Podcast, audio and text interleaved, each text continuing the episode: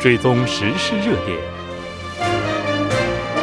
纵观政坛风云，新闻在路上，带您驰骋天下。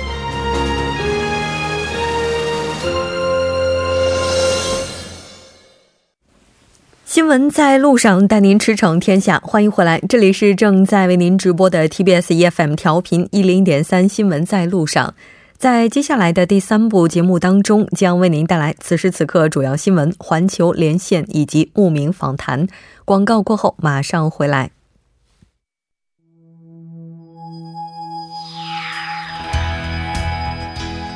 您正在收听的是 FM 一零一点三首尔交通广播，新闻在路上。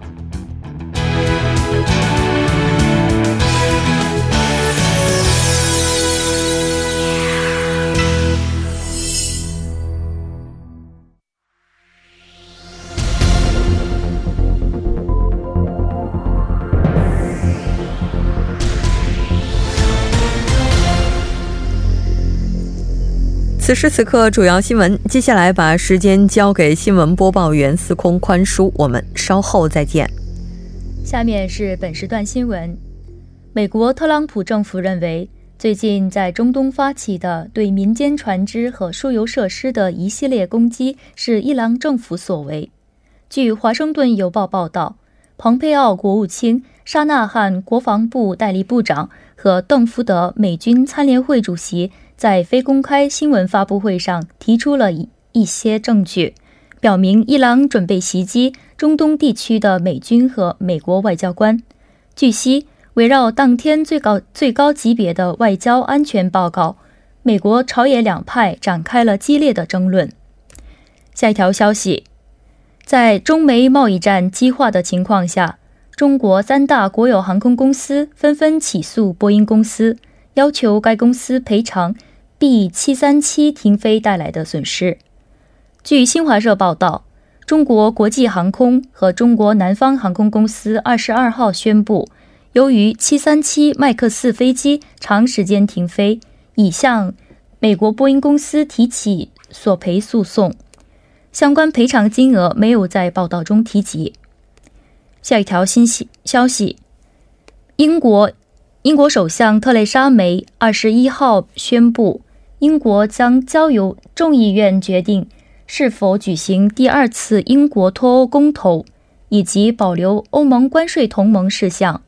特蕾莎梅当天下午在伦敦发表讲话，阐述了今年六月初提交议会审议的东欧盟退出协议法案的主要内容。下一条消息：韩国电影《寄生虫》二十一号在戛纳电影节。主放映厅大剧场首映，引发全场两千三百多名观众长达八分钟的起立鼓鼓掌和欢呼。导演奉俊昊和主演们在上映结束后含泪向全场观众挥手致意。奉俊昊导演向观众致谢的发言又博得阵阵掌声。《寄生虫》讲述无业家庭的长子去面试高薪家教而发生的意想不到的故事。是一部家庭悲喜剧，深度剖析了贫富差距这一社会问题。宋康昊、李善均、曹汝珍、崔崔宇植等演员参演。以上是本时段新闻。接下来马上为您带来我们今天的环球连线。那我们马上要连线的是本台驻济州特邀通讯员李小雪，李记者你好。主持人你好。非常高兴和您一起来了解今天济州的相关信息。由中国新海源有限公司投资开发的济州岛松岳山新海洋城项目是否能够顺利拿到开发许可？我们看到目前呢是，呃，得到了各方的关注哈。关于它是否能够顺利拿到许可，也是引发了济州这个社会的这个争议。目前的进展情况如何呢？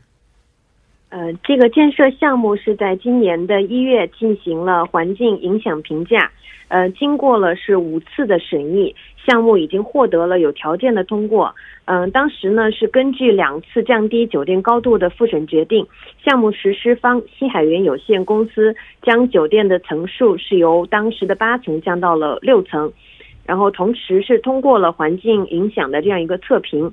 嗯，对此呢，新海洋城建设项目目前只需看济州道议会和济州道知事的最终许可，就等于现在是最终的这个许可还没有拿到的这样一个情况。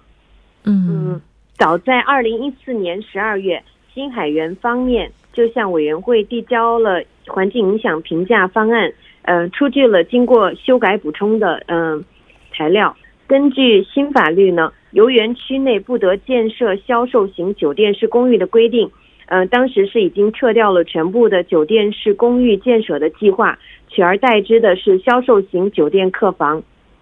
嗯，二零一七年，也就是在两年前的五月份，嗯，济州环境影响评价审议委员会进行了两年半以来的首次审议，当时得出的结论为需要再审议。呃，当时这个委员会给出的意见主要有两个方面。第一个方面是根据《自然环境保护法》对环境审议的基本方针，酒店的一楼以目前的高度不能看清东暖峰山脊。第二个方面是道路南侧松岳山下一带的土地需要保留原形的绿地，因此不能在此建设任何建筑物。此外呢，对于东暖峰山下的商用建设、呃商用建筑开发提出在意的这个必要性，嗯，另。另外呢，要增施一次对动植物带来的噪音、震动、微尘等的综合环境评嗯评测。嗯，那也就是说，目前这个项目的话，从一四年的时候开始就已经进入了环境影响评价的这样的一个审批阶段，但一直到目前的话，现在还是存在着相当多的这个争议哈。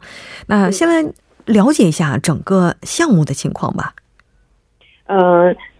新海洋城项目呢是由中国新海源有限公司投资开发的，呃，它的位置是在济州岛西归浦市大靖驿一带，投资总额约三千七百亿韩元，嗯，占地是达到了十九多万平方米，呃，预建成酒店，嗯，当时的计划是有四百六十四间客房，嗯，还有配套的休闲文化设施，休闲文化设施是包括了露营地、雕塑公园。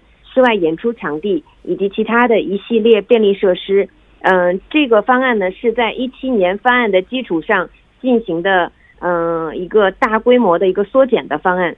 嗯，根据一七年就是当时的一份资料是，嗯，总面积达到是两呃两两万五平方米，呃，比二零一四年的方案是缩小了百分之二十一点二。而整体的客房数也是从一四年最初的四百五十三个，呃，增加到了五百四十五个。原计划建设八层的酒店，分地下两层与地上四层，配套设施包括文化中心、露营场地、雕刻公园、当地食品店与商用设施。原始绿地面积将从，嗯，而二点四万平方米增加到三点六八万平方米。这是嗯。您请讲。哎，造成的这个绿地面积呢，也是有大幅度的一个扩大。嗯，是的。我其实在这里有一个个人非常好奇的问题啊，就是目前在济州岛的岛内的话，应该说也是有不少类似的复合型休闲这样的一些基地。那这些基地的话，现在有外资独资的这种情况吗？外资独资的项目，嗯，现在在济州岛做这个房地产开发注册的，嗯，仅中国方面的投资企业大概就有二十一个。嗯，现在的大部分的外资就是综合，嗯，这个叫综合酒店、综合住住宿设施的这种大型项目，嗯，项目中呢，其实绝大部分是来自于中国的一个资本。嗯，是的。那围绕它的许可问题，我们看到目前在济州岛内赞成和反对的声音其实不相上下。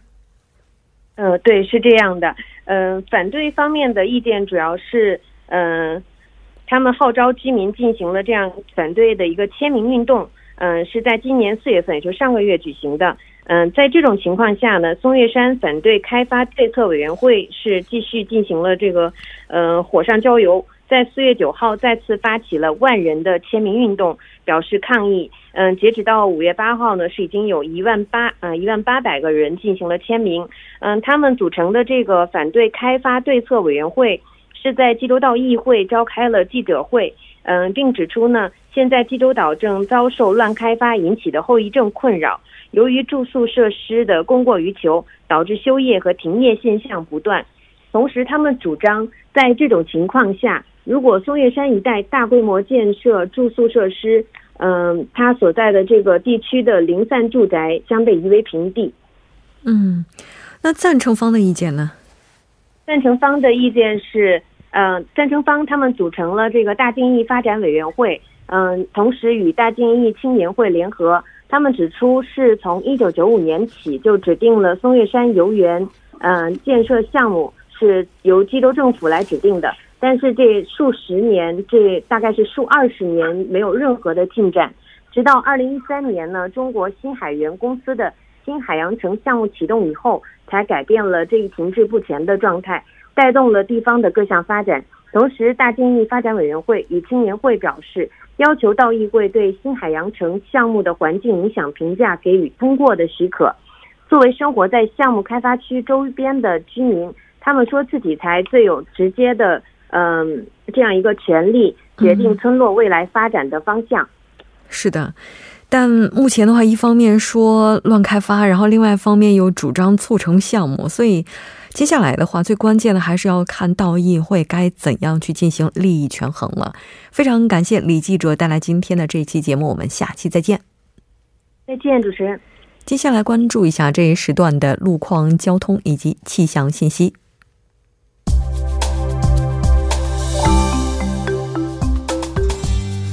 晚间七点十二分，依然受程琛为您带来这一时段的路况和天气播报。我们继续来关注目前时段首尔市的实时路况。第一条消息来自东部干线公路圣水大桥方向。水落地下车道至马德地下车道这一路段，目前呢，由于行驶车辆的不断增多而交通停滞。那相反方向的拥堵路段，目前主要是集中在圣水大桥至城东桥、君子桥至陆川桥这两条路段，前来往的车主们参考相应路段，小心驾驶。好，接下来我们来看一下内部循环路圣水大桥方向城山交叉路至红志门隧道这一路段，目前呢也是受到了晚高峰的影响，路况比较复杂，属于事故高发路段。那相反方向的拥堵路段呢，目前主要是集中在月谷交叉路至吉阴交叉路、红志门隧道附近，以及红记交叉路至延禧交叉路这三条路段。还望途经的车主们保持安全车距，小心驾驶。好，我们继续来关注一下天气。未来三天，内陆多数地区的天气呢，也是符合这个季节的特点。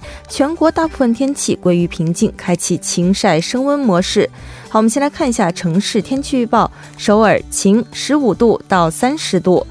好的，以上就是这一时段的天气与路况信息。祝您一路好心情，我们稍后再见。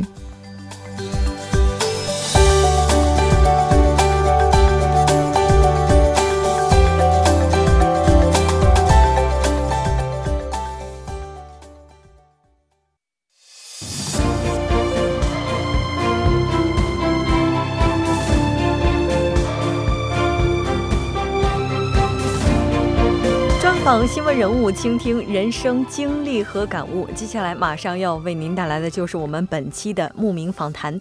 今天我们请到节目做客的这位嘉宾呢，他有着多重身份。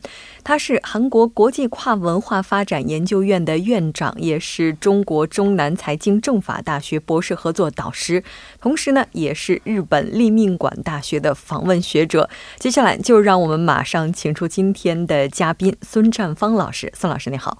啊，你好，你好，大家好，我是孙展芳，呃，现在在日本立命馆大学做访问学者，啊，同时也是韩国国际跨文化发展研究院的院长，嗯，我很高兴在这个节目里和大家见面。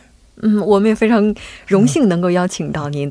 刚刚提到您现在是韩国国际跨文化发展研究院的院长，那这是怎样的一个机构呢？呃，我们目前这个机构呢，是一间致力于融合科学研究的一个高端学术研究机构。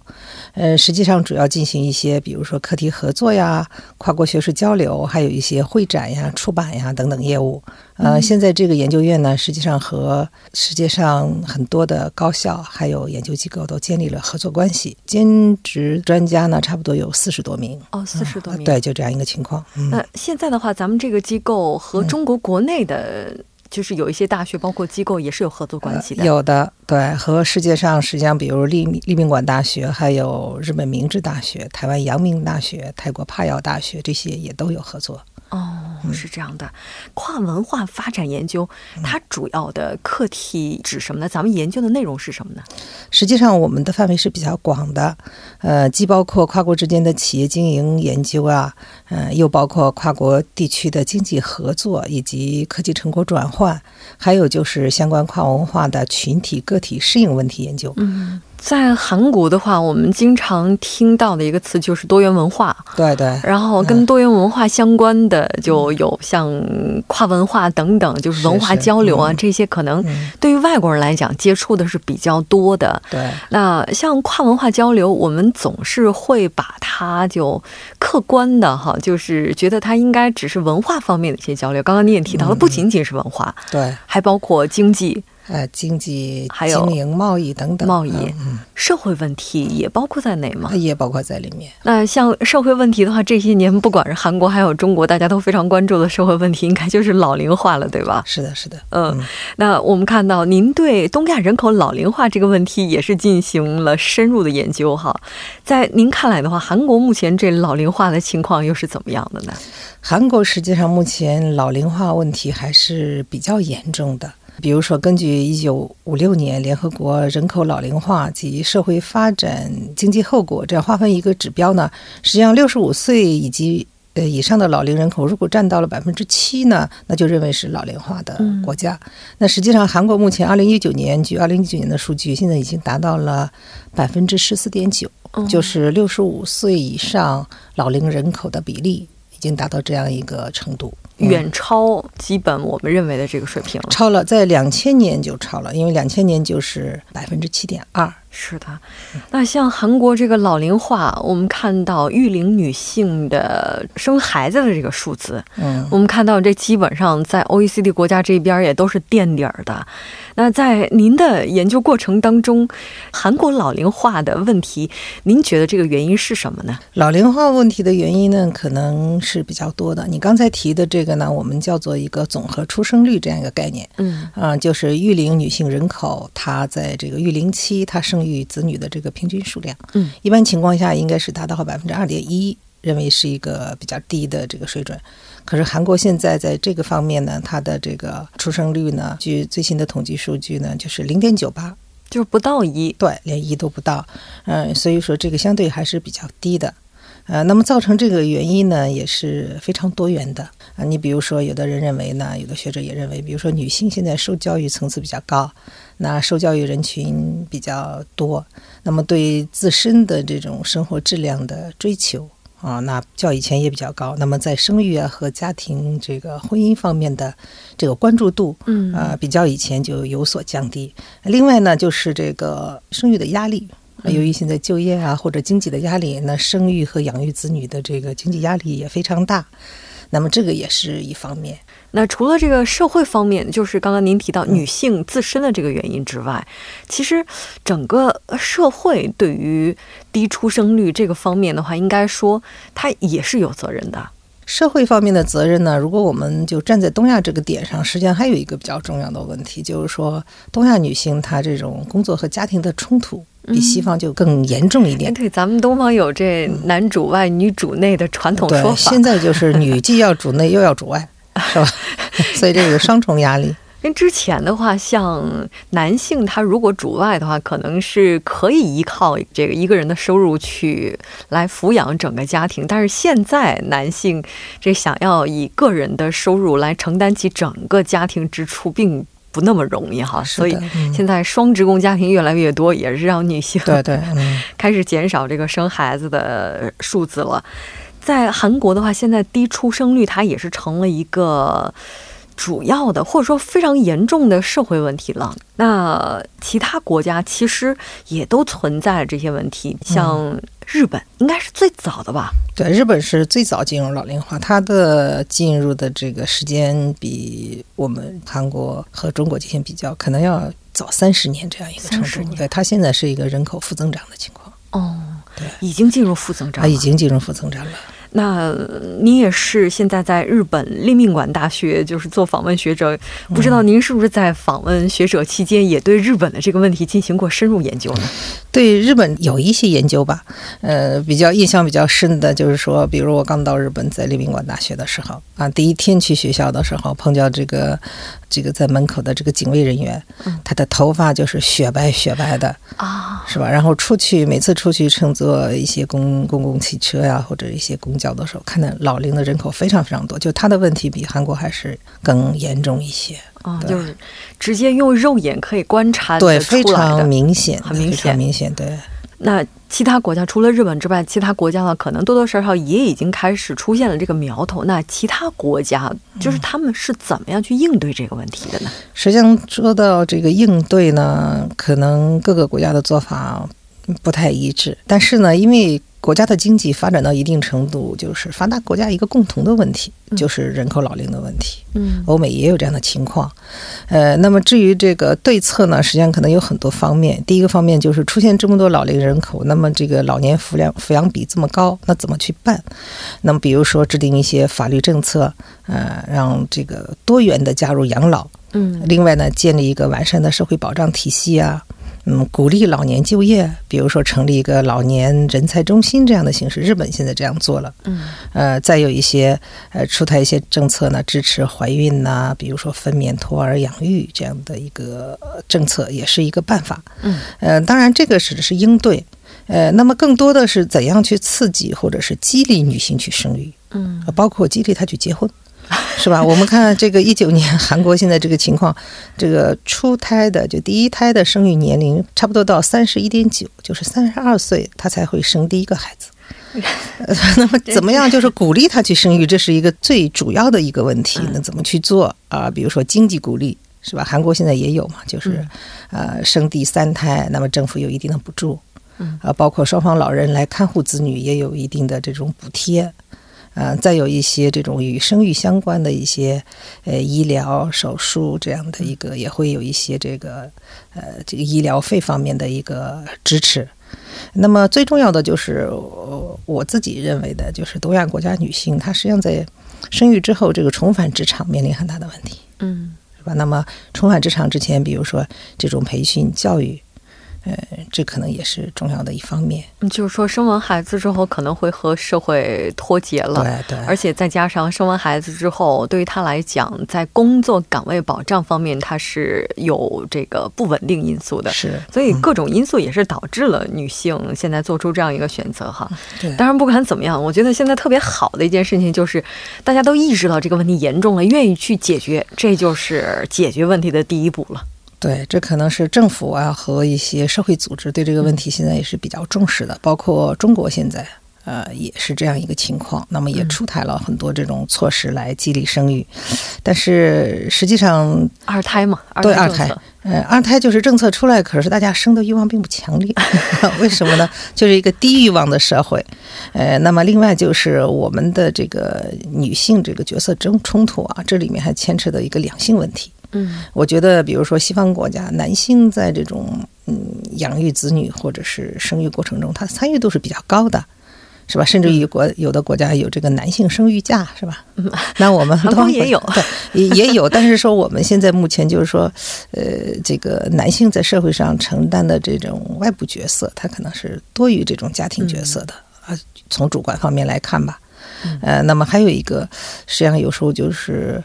呃，儒家文化对我们的要求，嗯，是吧？那就是说，一定是家庭角色要怎样承担好，另外呢，外部要扮演这样一个怎样怎样一个角色。所以，女性这种双重压力呢，可能也使得她对生育的这个积极性有所减弱吧。是的，看来解决这个问题不光是社会要去付出努力，对于政府来讲呢，这更是角色非常重要。然后重中之重的可能还是在男性这个性别角色上。就整个社会吧，我觉得应该是不仅仅强调女性的这个意愿，像男性承担的这个责任也是比较大的。当然，我这个是作为一个 女性的一个 一个知识分子，或者是我们这种看法，男性同朋友可能不不不见得或者认可这样的一个说法。对，因为男性朋友可能会觉得我为了养家糊口赚钱已经很辛苦了，已经很辛苦了，是吧？这可能就需要性别之间的互相理解了。是的，嗯。除了社会问题之外，刚刚您也提到了，咱们研究院的话也是积极致力于东亚地区文化教育，特别是高等教育方面的合作。那目前东亚地区高等教育合作领域这个发展的趋势又是怎么样的呢？这个发展趋势还是非常良好的，前景也是比较。广阔的，因为这个问题和前面问题还是有点衔接的。嗯，你比如出现这个老龄问题之后，大家对生源这种，甚至于说抢夺，是吧？嗯，啊，那这个也是比较激烈。这是从竞争方面来看，实际上从合作方面来看呢，我们在这种，比如说这个呃教师互派、留学生互派，嗯，呃课题合作。学科建设呀，或者一些短期项目的合作，甚至于现在高校和啊跨国的企业之间的合作，都在不管不断的扩大。嗯，这个长期来看呢，因为由于我们东亚经济现在在世界上所占的这个比重越来越大，那么我觉得这个我们的高等教育合作的领域会越来越。广泛的，嗯，越来越广泛。也就是说，未来这个合作空间是非常大，空间非常大。就比如现在一些联合办学啊，呃，三加二是吧？二加二，一加三，呃，还有一些这个二加三是吧？这种多种形式吧，联合办学。对，然后再加上教师师资之间的这个互相的交流，是对。这未来的话，都是希望能够至少在东亚领域内，我们能够实现优势的一个互补资源的能够的，因为我们的这种地缘呀、亲缘呀，还有一些这种我们说这种文化的渊源，也有一些很多共同的这种方面。所以说，学生们在选择或者是教师啊，或者一些企业选择的时候，可能我们这个优势还是有的。是的，没错。那今天也是借这个机会，非常感谢孙老师做客直播间，给我们带来的这一期分享。那我们希望以后在节目当中还能够听到您的声音。再见。嗯，再见。非常感谢节目组，也感谢主持人。谢谢。再见。